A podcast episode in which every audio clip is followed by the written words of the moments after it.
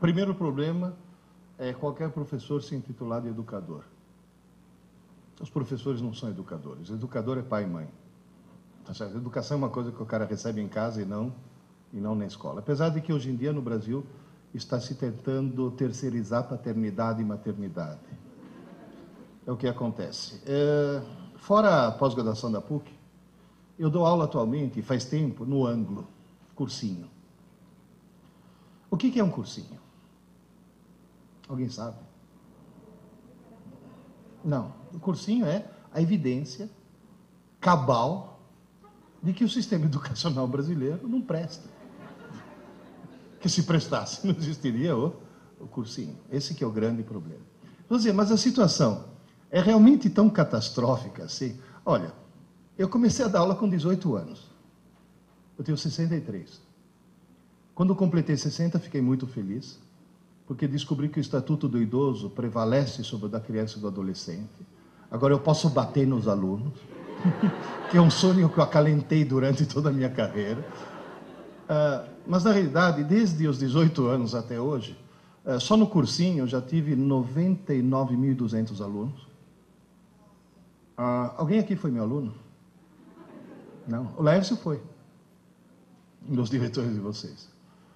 na realidade, o que, que eu notei nesse tempo todo? Uma coisa óbvia que foi acabou sendo evidenciada e documentada em 2003. No ano de 2003, vocês vão dizer, professor, por que, que o senhor usa um quadro e não um computador? Porque eu trabalho com computadores desde 1961. O primeiro computador que eu programei foi em 1961. Não era nem digital, era analógico. Em 1967, eu usava um dos três computadores que existiam no Brasil, na USP. Eu escrevi 14 livros de informática. Eu faço até hoje um programa na Rádio Eldorado para tirar dúvidas de informática. Por isso que eu não uso o computador. Agora, exatamente por isso.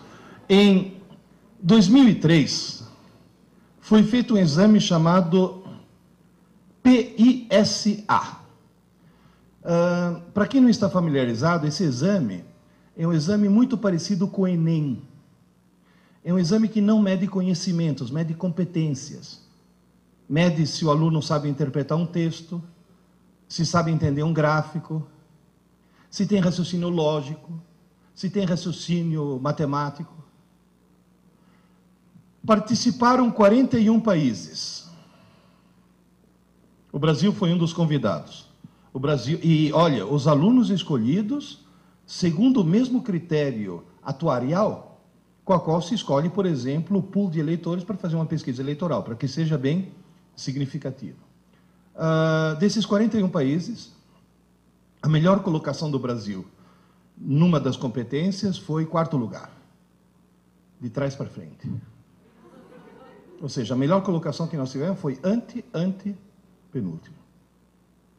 Na maioria das competências nós somos penúltimos. Agora, em matemática não, fomos os últimos mesmo. Ou seja, senhoras e senhores, eu falo isso faz tempo, mas agora está documentado. O Brasil é o pior, se não o pior, um dos piores sistemas educacionais do mundo. Do mundo. Se os filhos estão na escola, a escola está no Brasil? Tá, então é péssimo. Não, qualquer escola. Não, mas o colega. Não, não, qualquer escola. Porque eu lá no cursinho, eu recebo alunos que vêm das melhores escolas de São Paulo. Lá no cursinho, eu recebo alunos que vêm de escola que quando o filho nasce, o pai corre antes na escola fazer reserva de matrícula, depois vai no cartório registrar o filho. Para ter certeza que ele possa se matricular, hum, o privilégio de estudar naquela escola. Aí o cara chega na minha mão não presta. Por quê? A escola tem maus professores? Não, são ótimos. A escola tem má vontade? Não, é excelente. A escola não é profissional? É profissionalíssima, seríssima. Então qual é o problema? O modelo está errado. O paradigma educacional brasileiro está completamente equivocado. Só para vocês terem uma ideia, se você fizer um teste de QI e tentar determinar o número de pessoas que tem um você arrumou canetas mais grossas porque na televisão não aparecem as finas. Eu só queria ter certeza de uma coisa. Elas apagam? Tá bom. Deixa eu me reequipar aqui.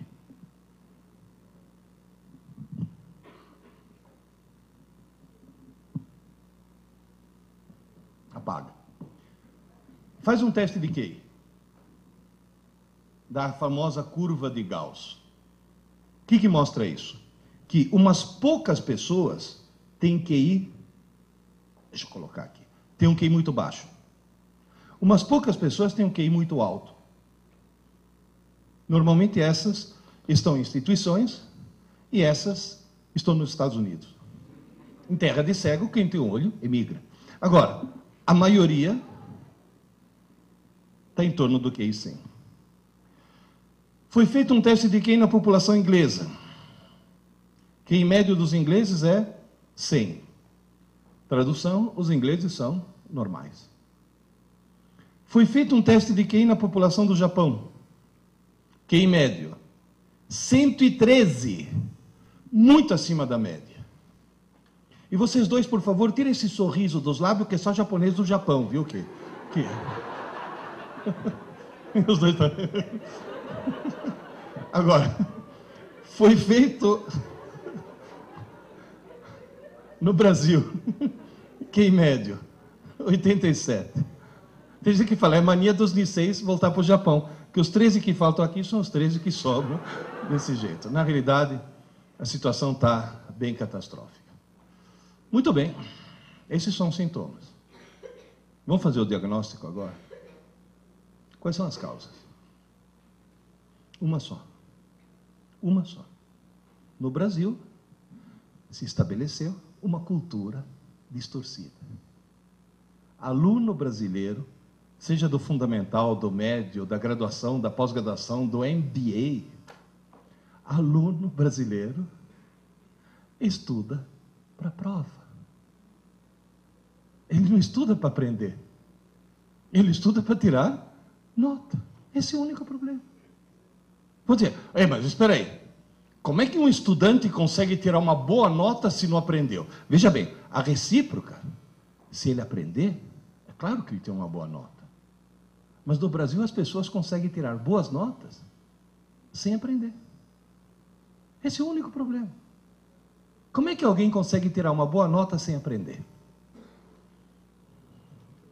E sem colar. Porque cola é inadmissível. Se seu filho está numa escola que, ao pegar um aluno colando, tira a prova e dá zero, a escola não presta. Porque se pegar um aluno colando, tem que expulsar da escola, não dá zero. O cara quebrou um código de honra. Se você deixar uma criança desse tamanho colar, quando crescer, vira o quê? Ministro.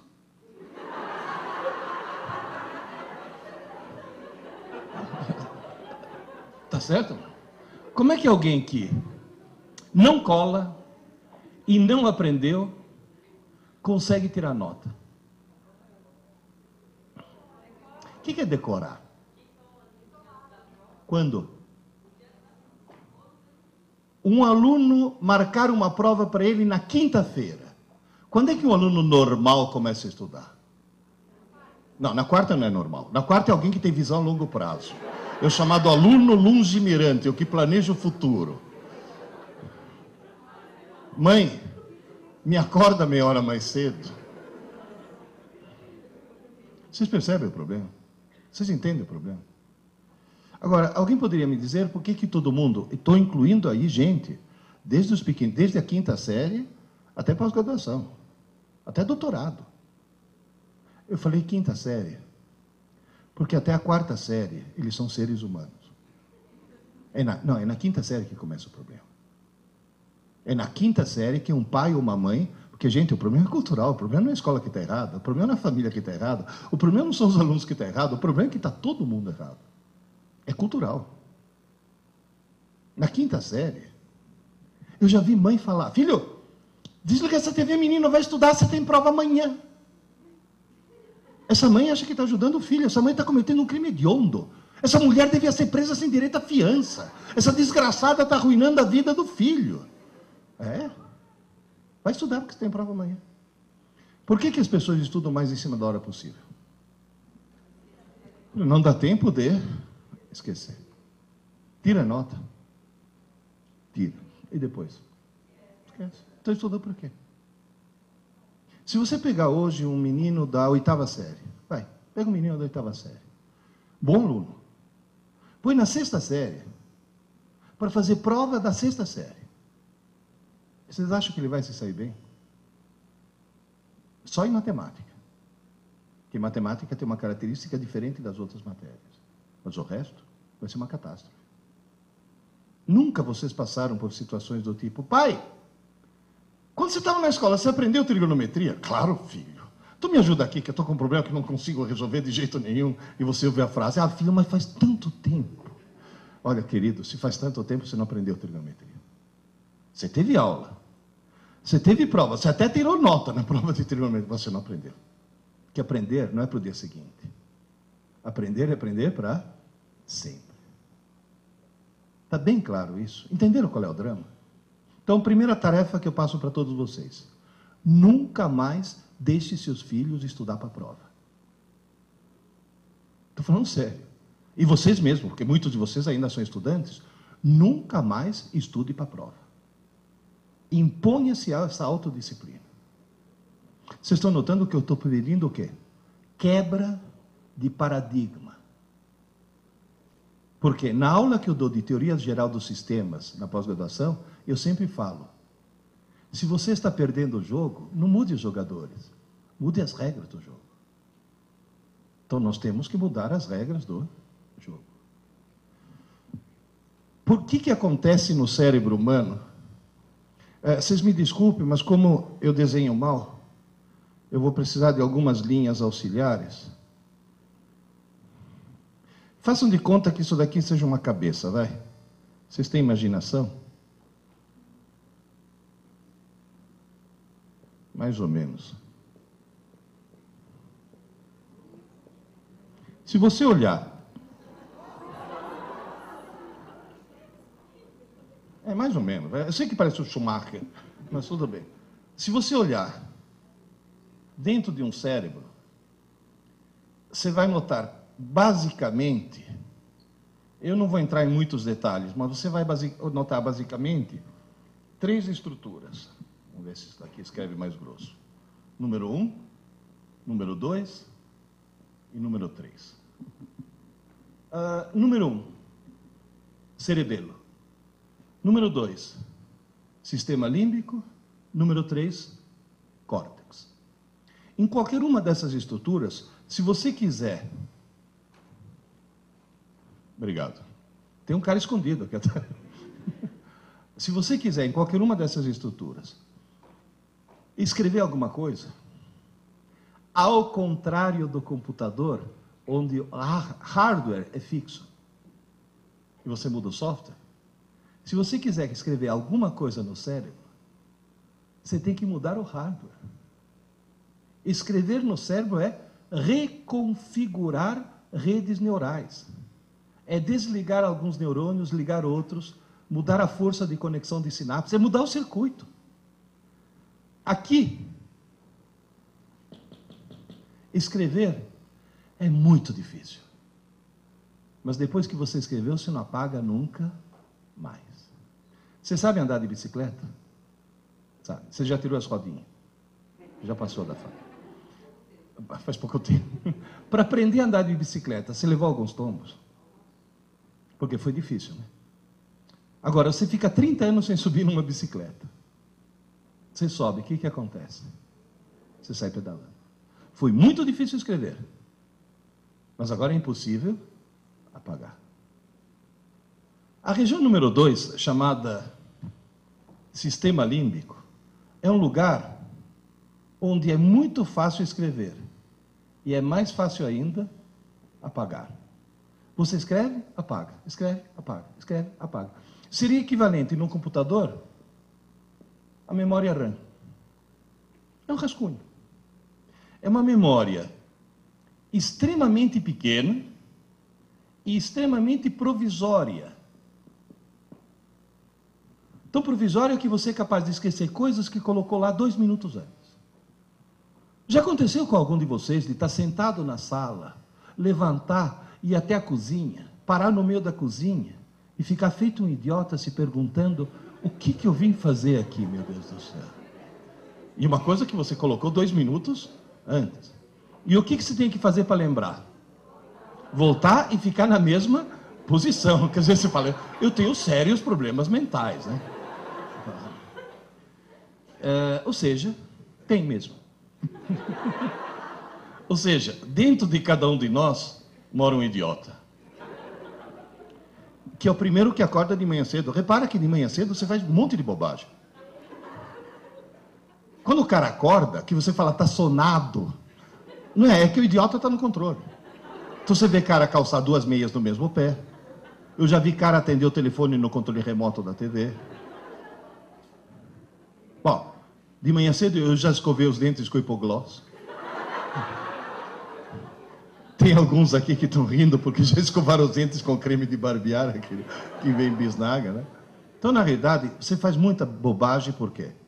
Porque dentro de cada um de nós mora um idiota. Agora, qual é a boa notícia?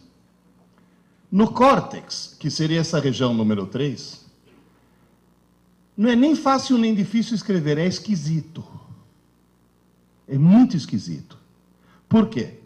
Porque para escrever alguma coisa aqui no córtex, você tem que pegar algumas redes neurais, você tem que desconectar algumas coisas e criar outras.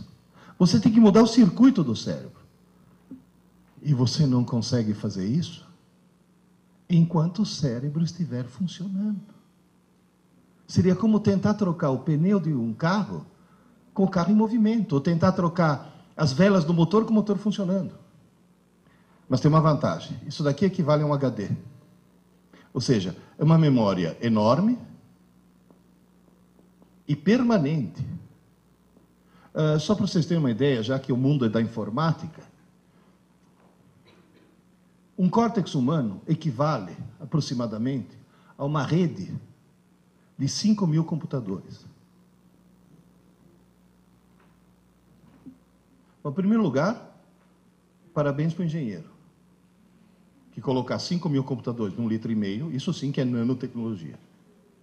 Em segundo lugar, sabe o que quer dizer isso? Que todo mundo, no fundo, no fundo, é um gênio. Alguns bem no fundo, mas todo mundo é um gênio. Se alguém estudar 10 horas por dia, 10 horas por dia, todos os dias da semana, todas as semanas do ano e todos os anos de sua vida, a pessoa consegue esgotar a capacidade de armazenamento e processamento de seu córtex em aproximadamente quatro séculos. Está certo que a expectativa de vida aumentou. Mas eu estou falando em quatro séculos. No máximo, é, quanto que alguém vai viver? Um. Eu pretendo morrer aos 96 anos, baleado por um marido ciumento. É, é o meu projeto de vida. Agora, quatro séculos significa o quê? Que todos nós vamos morrer com pelo menos três quartos da inteligência que ele nos deu ainda a ser desenvolvida. Agora, esse maravilhoso computador tem um defeito. Não tem manual de instruções. E as pessoas usam muito mal. Quer ver? A hora que você vai fazer uma prova e estuda o mais em cima da hora possível, você está colocando as informações do idiota ou no gênio? No idiota. Você vê aluno entrar na sala de aula para fazer prova, o cara entra assim, sem chacoalhar a cabeça. Se você chamar o cara e falar, Zé, que foi? Pronto, agora embaralhou tudo, agora vou ter que estudar de novo. E o pior de tudo, é que o desgraçado tira a nota. E depois esquece tudo. Zé, senhor, qual é a chave? Como é que se conserta esse processo? É a coisa mais simples do mundo. É a coisa mais simples do mundo é levar em conta. Fato número um. Número um. Ninguém escreve nada na parte nobre do cérebro enquanto o cérebro estiver funcionando. Enquanto o cérebro estiver em funcionamento, o idiota obtém informações do gênio, mas o gênio não obtém nenhuma informação nova. Portanto, todas as informações que entram na tua mente, na mente do teu filho, durante o dia, enquanto o cérebro estiver em funcionamento, todas elas entram no sistema límbico, na RAM, na memória provisória. Só que como essa memória é pequena, o que, que acaba acontecendo? Vai saturando, saturando, saturando. Quando chega no fim do dia, a reação do teu corpo qual que é? Sono. Sono não é corpo cansado, é cérebro saturado. É o cérebro falando, pelo amor de Deus, desliga o motor que precisa trocar as velas. Pelo amor de Deus, para o carro que precisa trocar o pneu.